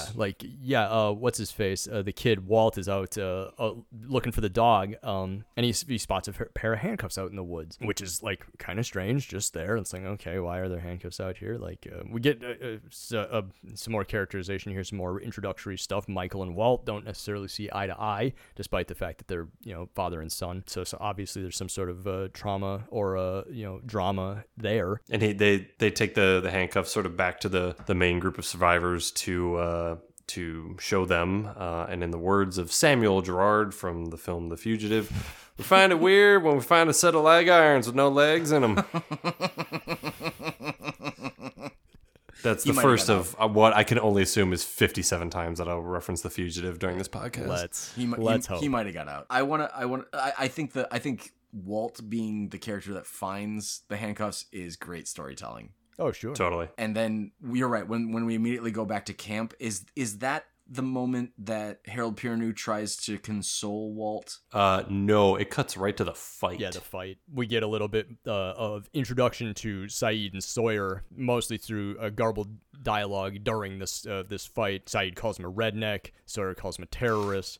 It's all very... Yeah, that's... Again, like... Yeah. It's not great. That's even though we aren't really supposed to like Sawyer at this point... I still feel like that's not something about him. This is our first real thing, other than he likes to smoke. Right. The only thing, I was about to say, the only thing that we do know about him is he's the only network TV person to smoke in my recent memory, which made him just the coolest person on the planet to me. Yeah. He's racist. Yeah, that's what I mean. If he turns out to be a character that we're supposed to like, boy, is it weird to have him be a racist right off the bat. Not a great start again. No, not at all. I want you guys to think about try to think about any ulterior motive that Sawyer would have that was his only option. Do you know what I mean? Like even as a chess game, that he's trying to play, it just doesn't. It just didn't work. No, not at all. Some other sort of random notes I have from this same sort of time period in the show. Jin is starting to fish. Yeah. So Jin is getting about the business of survival. Like we talked about having to catch rainwater, having to create shelter, food, shelter, water. Like these are the things. Jin's getting to it. Yeah, totally. Like there's no way he's going to be able to harvest enough sea urchins to feed 40 some odd people, but it's a start. And let me tell you, I've had sea urchin before. It's not that good. It's really... Certainly not my favorite sushi. No, I mean definitely it's that or starve, you got to eat it. But man, let's look for some fucking Ferrero Rochers or whatever first in the wreckage because dig up a surf clam if you're out there. Give me that. Let's also not forget Jin slapping his wife's hand. Yeah. Yes. That's my next note under it. Michael walks up and catches this weirdness between the two of them. Jin being oppressive, son having to kowtow to him. Again, another instance of if we're supposed to like this guy, not a great start. Is this pilot going to end with Jack, Sawyer, and Jin being the three bad guys, and the rest of the survivors banding against them and booting them out of the camp? Is that what's going to happen? Is that where we're headed? They get voted off the island. Yeah. No, it's just Lord of the Flies. Yep. After the fight, Hurley goes over and plays a little bit of morale officer with Saeed, kind of try to cheer him up. Great job by these two guys. Great job. Very well done. When he reveals that we're your Army, Air Force, Navy, and he's like Republican Guard, I was like, cue the Curb Your Enthusiasm theme. It's Pretty good. Yeah. Excellent scene there. I forget, just prior to that, the cockpit mission returns Jack, Kate, and Charlie with the transceiver that they got. Saeed volunteers to fix it because he says that he knows about radios or whatever. So I apologize. I just want to rewind just 2 seconds. Sure. There's this thing that I think is pretty poignant. So yes, the three of them do come back. However, they're all very accepting of their, like, where were you? Where was I? Where were you? Well, I was over here. Well, I was with her. Well, where'd you go? Like, that was just glossed over so hard. And they just show up back in camp, and then it's like, oh, shit, what's going on? Yeah, no doubt. Yeah, like Charlie lying about what he was doing. Yeah. Why doesn't he just say, I was masturbating? Why doesn't he just say that? She's not going to question him. She'll be like, this is gross. I'm done with this conversation. What were you doing in there? I was jerking off. Do you mind? I was jerking off, all right? I can't help it. Whenever I climb things, I just, ugh. God, it's been about 18 hours since the last time I rubbed one out, and so it was, I was due. And 3 flight attendants tried to stop me then. You know what I'm saying? An air marshal's not going to stop me from schmeating my meat. Oh, God. I'm sure that's what they wanted to do originally, but ABC was like, tone it down, JJ. It's like, I'm getting a jerk-off joke in here somewhere. Now, we feel that the masturbation joke will not play well, so can we change him to a heroin addict? I'll take your note. Yeah, that's somewhere in the Lost Show Bible on JJ's bookshelf somewhere. The original idea was Charlie was a chronic masturbator. ABC was like, dude, the name of his band was Drive Shaft. Oh, God damn it.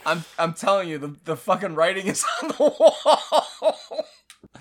Can you imagine if you were that actor and he's like, I showed up and I signed up for a show where I got to be a chronic masturbator and you turned me into a heroin. Now I'm locked into this goddamn show. I was in Lord of the Rings. This is not acceptable. Oh, God.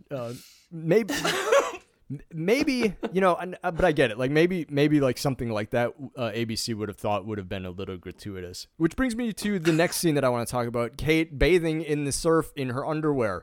And let me check my notes here. No narrative reason whatsoever. Listen, yeah, I don't want to be gross. I don't want to just, you know, only view women through the male gaze. I did not mind this scene. I mean, okay, Evangeline Lilly's pretty. Yes. What purpose did it serve? Not the person that she's having the conversation with is Jin, right? Son. Sorry, son. Yeah. Sorry. So bear with me here, gentlemen, while I make this logical leap. Please do. Did someone make Sun button up just a few minutes ago? Yes. And is Evangeline Lilly not needing to do that? Yes, that's true. Oh my God. Nobody's telling her to not to cover up. That's true. So now, perhaps the narrative reason is that it gives Sun a reason to want to go over and talk to her so that she can figure out how can you be so free. Yeah, maybe that, or we just want to see them titties. I will go ahead and agree with your opening to this bit, Noah. That was a leap. They do most of the entire scene very tastefully from the shoulders up, and then in the last moment, 6 seconds, it happens, and you're like, this woman is a 38 out of 10. And then you're a 26-year-old man, and your brain explodes, and you're like, that's a person? Jeez, yeah. And she's on network television? Holy shit. Mm-hmm.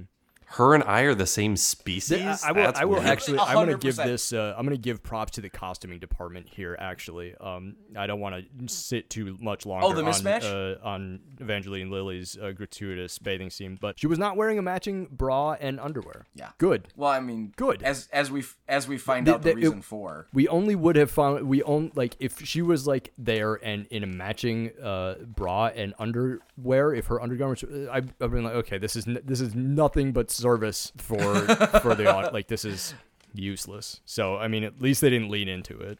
I did write that whoever did her costuming and wardrobe was probably reading my journal in high school because the, like, woman with the sort of low-cut cargo pants, tank top, overshirt, I was like, oh, God, that was my formative years. This... God. That struck a nerve. So you really don't buy that Sun was living her best life through Kate? I'm sure it is. Yeah, it's 100% that. I just want to be gross. The Sun is getting Kate's attention because Saeed has an idea for the radio, how to maybe hasten a rescue. Which leads us to the beginning of AT mission number 2. We got to get to high ground to get a better signal for the transceiver. So, so Kate's like, I'm going to go with Saeed to deal with this. She tells this to Jack. Jack's like, don't leave without me. And she's like, you have your hands full. Like, you're not the only person here. You don't have to do everything. And, like, he's all salty and grumpy about it. But he does have this dude who's been stabbed in the stomach with shrapnel. He's like, I do have to deal with this because I was hoping we'd be at a hospital at this point where we are not. So now the only thing to do is to try and proceed with some sort of procedure to remove this big chunk of shrapnel from this dude's abdomen. Sepsis. So Kate's gonna go on this mission without him. And good, fine, stay here, Jack. Right, he was very like, he thinks that he's the only one that should be doing, like, the dangerous stuff. Right. Like, he really did not want them going out without him. Yeah, and which leads to a great moment as Saeed and Kate are getting ready to go. Shannon and Boone have an argument before this. Shannon's continuing. She's tanning. She's continuing to be dead weight. She continues to be a cow to Boone. And so she's like, I'm going to prove it. I'm going to join the mission. And so she runs off, which they get over there. And Boone's like, she's not going. Yes, I am. Yes, we are. And I can't remember who says it, Kate or Saeed. She's like, everybody come. I don't care. We're leaving, but we're leaving whatever. Now. Anybody who wants to, we can have a group of 15 fucking people, but we're leaving now. Their fight is so idiotic. Yeah. But so this mission ends up being Kate, Saeed, Shannon, Boone, Charlie, because he just wanders up. He's like, yeah, I'm going to go. Well, first he has to go behind a tree. Yeah, he goes and he gets doinked. He's got to fix up again, because if you have that much heroin, you might as well do it. Smoke him if you got him. Speaking of smoke him if you got him, doesn't Sawyer know that at some point that shit's gonna run out? Like, yeah. You gotta savor. Some sort of rationing system needs to be put in place here for both the heroin and the cigarettes. For sure. I mean, this stuff is not just growing on trees. No. Wait, do both of those things grow on trees? They are plants. Yeah, very much so. Yeah. Wouldn't that be some shit if midway through season 1, like, they're out on one of these missions and Charlie's along and they just stumble into an opium field, and not like wild opium, but like an opium farm. And over here we have our tobacco plants. What? Fuck it. I changed my mind. I don't want to leave the island. Yeah, I'm here, man. Wooderson, we're going to... I'm here, man. Sawyer joins up with this mission as well, sort of as just kind of like a tag along. And they head out. They're hiking off. Yeah. Well, they don't have like a prerequisite asshole, right? So they need one on the mission for the script. Right. So. Yeah. Like Shannon and Boone combined only make like a third of an asshole, so they need a full asshole. So they head out, they argue, they bicker. Like, that mission starts off as kind of a fuck story. Back on the beach, Jack's preparing to do surgery to this marshal, which we don't know that it's a marshal at this point. But we find it out during the hike that it's likely the marshal. Jin's being a dick, but this is the moment. Maybe this is where Noah's theory pays off. Sun rebels against his dickishness by unbuttoning her cardigan. Yeah. She learned from Topple the patriarchy. I'm just saying. During the hike, Boone gets his revenge and is a dick back to Shannon. Mm-hmm. Locke and Walt play backgammon. Yeah, I would like scene. I would like to dissect this scene. Yes, I think this is worth a couple of minutes of discussion here. Okay, so we've seen John Locke be free with nature because he stays out in the rain. Right, He doesn't have any fear. He wants to experience life as it happens, and then we see him with the orange. He takes chances, he wants to ingratiate himself to others, but still alleviate whatever kind of pain that he has, or they have. And then he's sitting with a backgammon set, and Walt comes by, and I don't know what, I remember seeing this for the first time, guys, and I was so uneasy. Yeah, it's weird. Yeah, there's something, and obviously he ends the scene saying, you know, do you want to know a secret? Yes. And we don't know what that is, but there's something going on. This thing here is not the attempt at inserting levity like the orange peel. This is straight up occult knowledge. Who is this strange island shaman man in a short sleeve button up collared shirt? Dude, he just shops the Land's End catalog, and I fucking dig his style. You're here for his steez? Yeah, no, it's good. God. Hey, respect the drip, Adam. Well, you're right. I should be respecting the drip, and I'm not, and I apologize.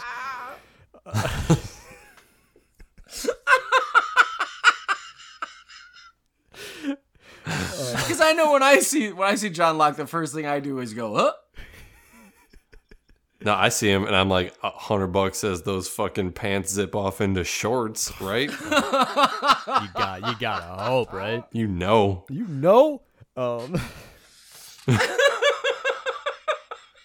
Earlier, at some point before this, we circle back to Claire, the pregnant woman. She has. Can we all take one stab at saying her name with an Australian accent? Yes, go. Yeah, let's do it. JP, start. Foster's. Noah, go. Bear. Here I go. Claire. You gotta make it sound like a balloon is losing ice. Clear. Plane left from Sydney. There's only one person on the plane with an Australian accent. 100%, because if there were too many, nobody would understand anything that was going on. Everything would be in slang that I don't understand. The show Paul Hogan would subtitles as though it's in a foreign language. Oh my God! Yes, oh, Jesus. But yeah, so Claire has not heard. She has not felt the baby kick since the crash, and she's understandably distraught. Jin is out distributing snacks, and Hurley declines. He's not having it. He says it. He says what JP said earlier. I am hungry, but I'm not that hungry. Dude, it's spongy, and it doesn't even have like a good fish taste. Once Jin caught them up, they kind of looked like little mandarin oranges without the skin. Yeah, I thought so. Like that was my exact. I'm like, just close your eyes and pretend it's a piece of fruit. Get to work. I'm gonna buy you some fucking sea urchin, and I'm gonna tell you to fucking pretend that it's delicious little clementines, because it's not. Bring it on, motherfucker! Claire buys it though. She buys into the sushi platter, and she eats some of Jin's sushi, and that sparks the baby back to life. She flips out. She's like, "Jin, feel my stomach," and grabs his hand and puts it on it. Jin is uncomfortable. Yeah, I didn't ask for this. I don't understand what I'm doing here. I was trying to bring. I wish they would have subtitled his reaction. Oh, God, I wish I knew what he was saying. Aren't pregnant women not supposed to eat raw fish? Yes, that's 100% okay. True. Just making sure. Good madam, could you please relinquish my hand back to my... This is inappropriate on so many levels. I have a discomfort level with this that really goes only as far as the boardroom is concerned. Is there any way we could cease and desist this at any time? Oh, your baby's kicking. Oh, that's kind of nice. But, okay, so if we're going with Noah's theory, maybe this is a scene where he is like, oh, I can have this sort of interaction with a woman that is just a stranger to me. Like, this is acceptable. Like, and not maybe it's chipping away at him too. You know, laden with all this strange male-female relationship tension. Yeah. Right. JP, excellent job. Way to diagnose this. I want you to know that I back you 100% because it backs up what I thought about the Evangeline Lilly scene, okay? I got you, boo. JP, we just became ride or die. Bad boys for life. I want to make one, I want to sort of wrap up the discussion about the hikers, sort of. Or, yeah, let's do that. The hikers, yeah. The A-team, whatever, they're heading out. They climb up this, we get a sort of a montage of them scaling the side of this mountain to one of my favorite pieces of music from the show. And big props to Michael Giacchino for his work on the show. But like I love this motif of this exploration here. This is like the first time we hear it, and we get to hear it a little bit again later throughout the show. But it was the perfect music for this moment. It gives a sense of determination and purpose and struggle and triumph at the end. I really dug it. Yeah, it's good. I agree. But then they get up this mountain. I didn't write down it. I might not have this ordered correctly. But while they're out there, they get attacked by a fucking polar bear. Yeah, But first, someone tries to disarm him, right? No, that. Oh, that's just after. I'm sorry. They hear noise. They think it might be the monster, but then this polar bear comes running out of the things, and everybody scatters except for John Wayne here. Sawyer whips out a pistol and blasts him. I have a couple of questions. One, the obvious question is, why does he have a gun? Where did he get it? Two, JP, can you kill a polar bear with a pistol? That's a 9mm. I have some thoughts. I mean, technically, sure. I mean, if you got him right in the dome. The problem is they have very thick skulls, and once it's slanted at an angle, it might do a lot of sort of exterior damage. But you got to penetrate their very thick skull in order to do that. If you're shooting them right in the face, maybe. Sawyer is holding the gun with one hand. Mm-hmm. Bullseye shooters, Olympic shooters, and fucking idiots shoot with one hand. Shooting a pistol is more difficult than a rifle. Like a rifle, you have all these points of contact. You got two hands, your shoulder, your cheek, a sling if it's around you. A pistol is just like out in this nebulous space in front of you, and you're kind of holding it with two hands. You're trying to line up two things, and there's a lot more fine motor skills that are necessary to make a well-placed shot. Unless we find out later that he was an Olympic-style shooter, no, he would not have hit that fucking polar bear in just the right Death Star spot to kill it. Yeah. I mean, he squeezes off 8 shots. JP, has he got a Glock? I don't remember. I thought it was a SIG. It might have been. I don't remember. It's some sort of semi-automatic, 9mm pistol. Right. So, I mean, but as I was just going to ask that question. So, I mean, it's a 9mm, right? Mm-hmm. Which means that he could at the most have, what, 12 shots? Somewhere between 12 and 16. Okay. So if there is a almost 1,800, I mean, the polar bear is the biggest bear on the planet. Right. It's bigger than a grizzly. Mm-hmm. It can get up to 12 feet tall, 13 feet tall, no problem. If it weighs 1,800 pounds, which is basically the size of a Yugo, there's no possible way. There's no possible way that 9mm does anything except piss that bear off. The bear's mouth would have to be open. The bullet would have to travel through its throat and come out its asshole for there to be any sort of problem. And even then, the bear is still running full bore at him. You're right. Yeah. It's an interesting choice by the people that made the show to have it. Well, it makes you feel like they don't have any sort of like frame of reference or gun expert. Just pay him the $1,000 to show up on set and be like, "Does this work?" And have the guy be like, "No, probably not." Maybe if it's a real lucky shot. But I've worked on several television shows where we've had there's been gunplay, and we bring in an armorer. Right. They come on for the day. They have the weapons with them. They can answer questions. They had to have had an armorer on set to deal with the firearms. They could have been like, "Oh, hey, bro, do you have something that'll put down a polar bear?" There's no way the armorer was like, "Yeah, here's a SIG 9mm." Yeah. Well, the marshal would actually be carrying an elephant gun. Right. So. Yeah. Clearly. The standard issue, if I'm remembering right, for the U.S. Marshals is a plasma rifle. So. Yes. Oh, actually, it was the Predator's shoulder cannon. Oh, see, now that would make sense. To go all the way back. That's the question that everybody has. Is like, they're like obviously confused about the polar bear, but that's everybody's question. And so they're like, "Where'd you get the gun?" He's like, "I found it on a U.S. Marshal. Check out my gun and my badge. I stole it. I'm a stealer. I steal. I'm racist. I'm a thief. I smoke. There's nothing cool about me." Were you doing a Reba impression there? No, it was obviously the way Sawyer speaks. I picked up on it immediately, JP. Thank you. Okay. So that there's a big reveal there. Do you want a Reba impersonation? Let's give him something. You know I do. Yes. Talk about love. I am not going to do any better than that, so I got to stop right now. I was going to do something from Tremors, and it's just not going to work. You didn't even get any penetration with the elephant gun.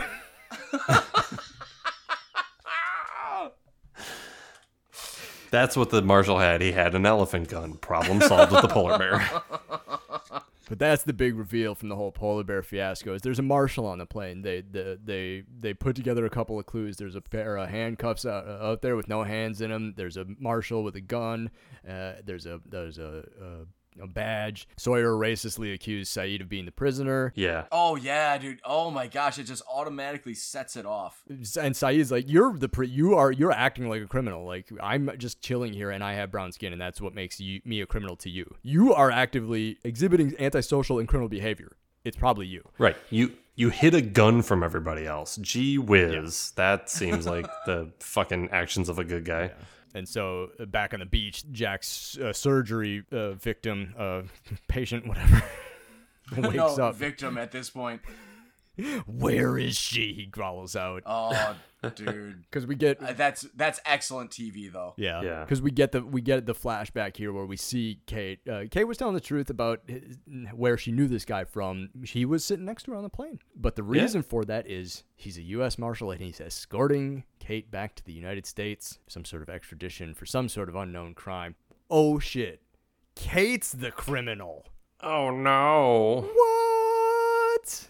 Bong, bong, bong. It's a good thing I just saw her in her skivvies. So I can be like, oh, no, she's probably fine. The old bait and switch. No, they're bringing her back because of some sort of misunderstanding with taxes. I mean, there's no possible way that she's like a murderer or something. No, not at all. No. Absolutely not. They would never. We're gonna find out later. It's mail fraud or something. It's the crime from the firm that brings down the mafia and the entirety of the law firm that he works for. The hikers get up to the top of the hill and they get a signal. They get some sort of weird French transmission. It's a moment of hope immediately dashed by some spookiness because they're like, this is in French. And then Saeed realizes that there's a counter on it and that he does the math. This is the one moment in Shannon actually that is amazing mental math because if that were up to me, I would still 16 years later be trying to figure that math problem out. Oh, yeah. No, take a huge number and then divide it by 365 and then divide it by 24 and then divide it by 60 and then divide it by 60 again in your head. While Shannon is nearby attempting to translate French. It's the one, her one tangible skill is like, I maybe know French, and so she translates the message. Well, you don't have to divide it all the way down. All you have to do is take 30 seconds times the number, and if you want to make it easier, you could do the number, like 60 seconds times the number, and then have that. You see, that's why JP and I would never figure this out. Because you know how to actually do it, and JP and I were just stabbing in the dark. Right. See, your bank skills, your number skills played in here, Noah. I'll be the gun guy. You be the numbers guy. Fucking Busher, what do you want to be in charge of? I want to be in charge of all Adam 12 and Carter Country references. Okay, perfect. Now we're the A-team, and we're ready to go on our own little side quest. Does anybody else really, really enjoy the voice of the French lady, even though she's saying horrible, horrible things just because it's in French? I love the French accent. I love the French language. And that's why, like, it's a moment of hope. Like, Charlie even's like, it's French. I've never been so excited to hear the French. Like, yeah, all right, the French are coming. Oh, wait. The French were here back in 1988. And there's something about... a message, like a doomed message from someone that's presumably dead. Yeah, presumably long. That the message lives on. That's just so inherently creepy. Yeah. Yes. A beautiful moment of spookiness built right into the end, and then Charlie sums it up pretty succinctly. Guys, where are we?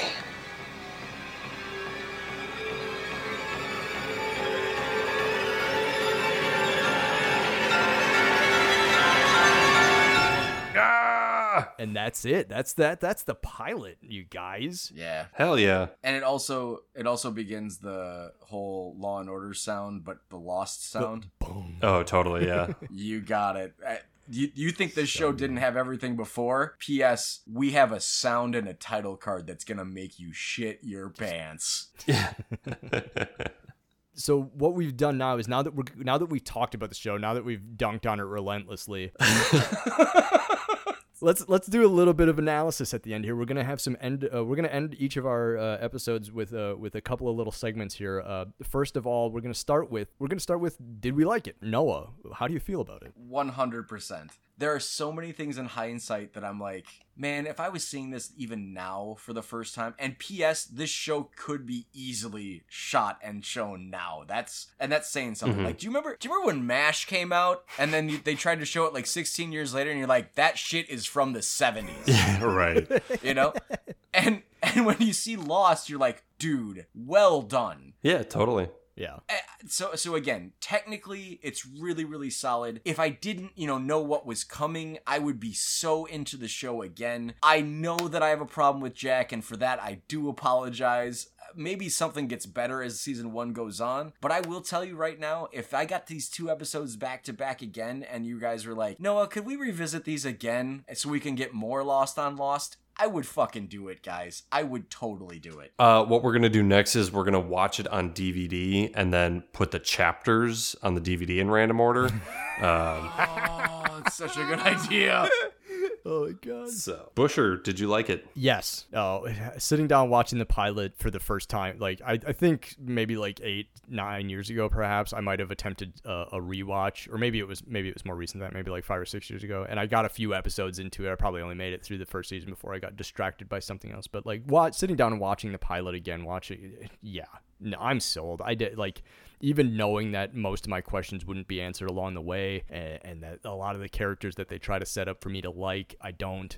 I'm still sold. There's action, there's compelling questions, there's great music, there's pretty good acting. Yeah, I'm sold. The pilot gets me. It hooks me in. It gets a fan, and so I think it does a job in that sense. JP, how do you feel? Yeah, you guys, I can't add anything to that you didn't. If I was watching this for the first time, I'd be tuning in again next week. I'm totally in for it. Excellent. Our next segment, we are going to call the Lost MVP.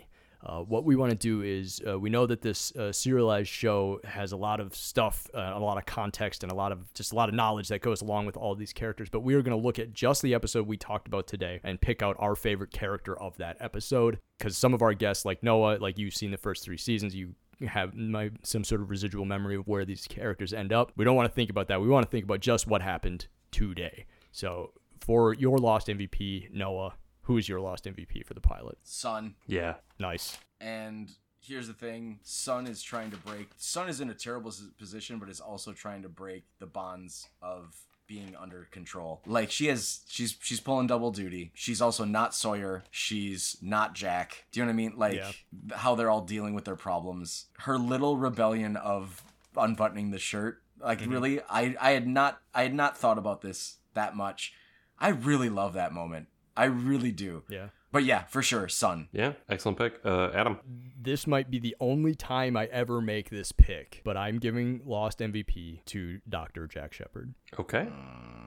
Not because I like him, but because of a very mechanical reason. In the pilot, he saves a minimum of 5 lives. He saves Rose, yeah. He saves Claire, he saves Hurley, he saves Charlie, and perhaps this the marshal. He's running around like Pee Wee Herman in Pee Wee's Big Adventure when he has to keep running into the pet store that's on fire to save animals. He's just like, what's next? What's next? What's next? What's next? No, he before he opens his mouth and we start to get to know him, Jack's the fucking hero.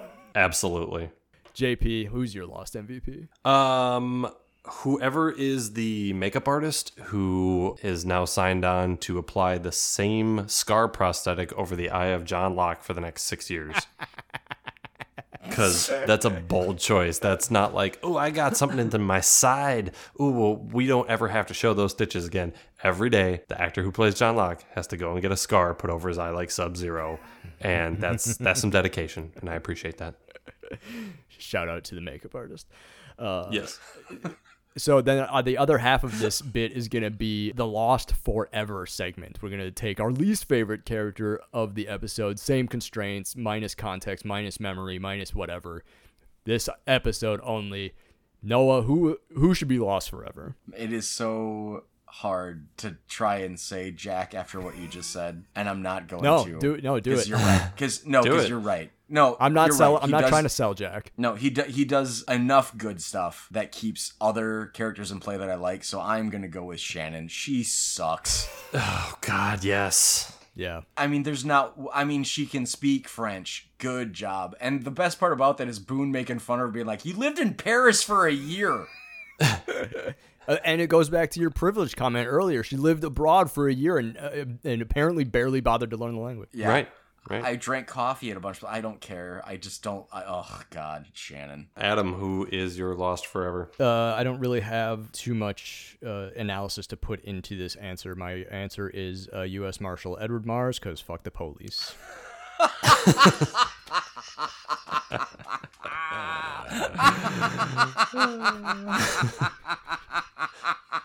We don't need the 5-0 on this fucking island. It's so good. JP, who's your loss forever? Oh, mine's nowhere near that good. Mine is Sawyer's acting coach, because they taught him racism but not subtlety. Oh my gosh. Jeez. Can I go back and change my answers to have some sort of social standing the way that you guys were able to make that work? No, yours are perfect. I'd be surprised if we can be if JP and I continue to be this poignant or not. What you saying? I think you 5-0. Oh my God. And then we have another one here that we're going to try out. We're going to see how it works. I'm calling it the burning questions. If there was a question raised in this episode that didn't get answered, that you hope gets answered in the future. Noah, was there a question? Did you have a burning question brought up here in the pilot? I actually have 3. Okay, go for it. My first one is, what happens? Like, who does Charlie kill when his heroin runs out? Totally. And I mean kill. I don't mean like bothers to the point where like they just help him kick it. I mean he's gonna murder someone. Totally. That's the main one. And my other two questions are, how many times did Walt beat John Locke at backgammon? Luckily, in that first scene, I'm gonna go with Walt went like straight 7-0 and made John Locke flip the fuck out, like take the backgammon board and just throw it, and then Walt like went and picked it back up so he could beat him at it later. He makes like a fake John Locke out of a coconut that he just keeps like playing for him and beating him. Do you know how great it would be if Walt just walked by his tent and was just like, he had the set like as a like a briefcase and just kind of like brandished it in front of his door and was just like, John. Well, John's too fucking busy pranking Kate. John, you want to get a little backgammon in today, John? I hear it's the oldest game in the world. You got some time for me today, John? Someone told me somewhere that this game was 5,000 years old, but it looks like I mastered it in 8 minutes. Huh, John? There's only 2 sides, black and white, or winners and losers. Oh, my God. And now the least entertaining question of all of these is, if there is a commentary about relationships from this one episode, what does Lost tell you about marriage? Yeah. It's not good. It is not very flattering. It's not good. Love is one thing. Marriage is completely different. Very much so. Yep. Love is a feeling. Marriage is a contract. Government's involved. I love you. Well, I love that contract. All right, then I guess I'll enter into that contract because I love you. Because I love you. How about we just love each other? Yeah, why don't we just do the first part, not the second part? Yeah. Adam, burning question. All of my real burning questions I know probably get answered just based on my memory. So my burning question is, do they teach plain silhouette construction in plant media in pilot school?